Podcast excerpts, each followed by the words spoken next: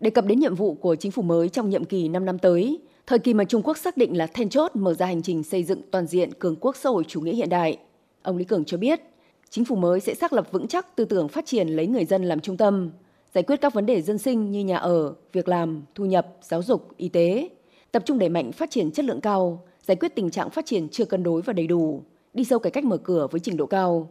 Ông cho rằng, hiện nay sự phát triển của Trung Quốc vẫn thiên về giải quyết vấn đề có hay không, Do vậy trong tương lai cần quan tâm hơn vấn đề tốt hay chưa, đặc biệt là nâng cao năng lực đổi mới công nghệ, xây dựng hệ thống công nghiệp hiện đại, thúc đẩy chuyển đổi xanh trong phương thức phát triển.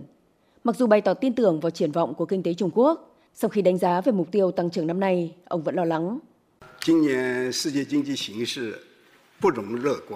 Tình hình kinh tế thế giới năm nay nhìn chung không khả quan, tiềm ẩn nhiều yếu tố bất ổn, bất định và khó lường. Làm thế nào để ổn định tăng trưởng là một phép thử thực tế không chỉ đối với Trung Quốc mà còn đối với mọi quốc gia trên thế giới. Năm nay, mục tiêu tăng trưởng kinh tế của Trung Quốc đạt ở mức khoảng 5%. Mục tiêu này được xác định sau khi xem xét toàn diện các yếu tố. Tổng lượng kinh tế của Trung Quốc đã vượt 120.000 tỷ nhân dân tệ. Đây là cơ số rất cao. Hơn nữa, năm nay còn nhiều thách thức mới. Để đạt được mức tăng trưởng khoảng 5% không dễ và cần phải nỗ lực nhiều hơn.